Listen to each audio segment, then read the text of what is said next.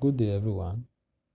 We'll be treating chapter 17 today, and the title is The Law of Priorities.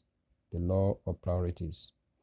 Leaders never advance to a point where they no longer need to prioritize. It is something that good leaders keep doing, whether they are leading a billion dollar corporation, running a small business, pastoring a church, coaching a team, or leading a small group.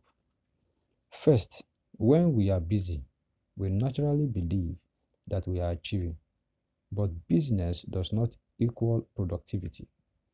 Activity is not necessarily accomplishment. Second, prioritizing requires leaders to continually think ahead, to know what is important, to know what is next, to see how everything relates to the overall vision. That is hard work.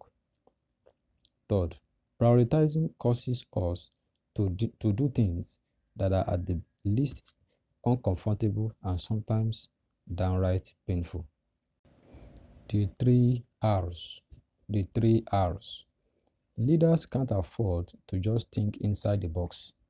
Sometimes they need to reinvent the box or blow it up. One of the guiding principles I use during, the, during this process is the Pareto's principle.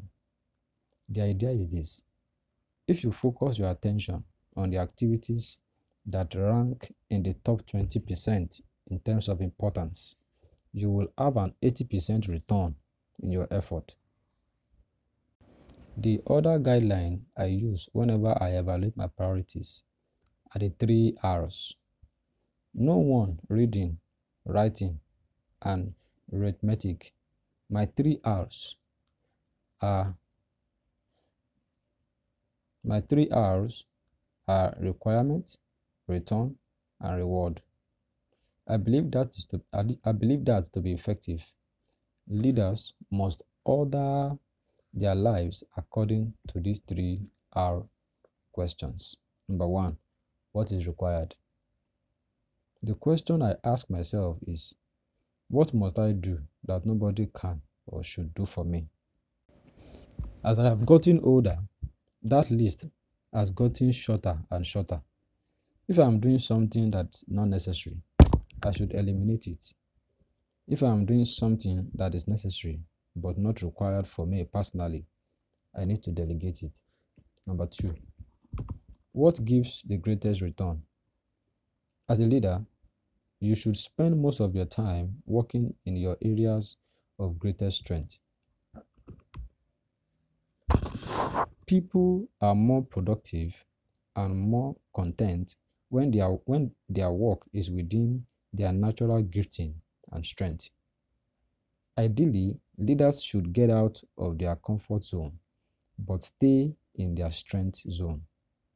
If something I am doing can be done 80% as well by someone else, I delegate it. If you have a responsibility that someone else could do according to that standard or that could potentially meet that standard, then develop and train a person to handle it. Just because you can do something does not mean that you should do it. Remember, leaders understand that activity is not necessarily accomplishment. That is the law of priorities. Number three, what brings the greatest reward? This final question relates to personal satisfaction. Life is too short not to do some things you love. I love teaching leadership. I love writing and speaking. I love spending time with my wife, children, and grandchildren. I love playing golf.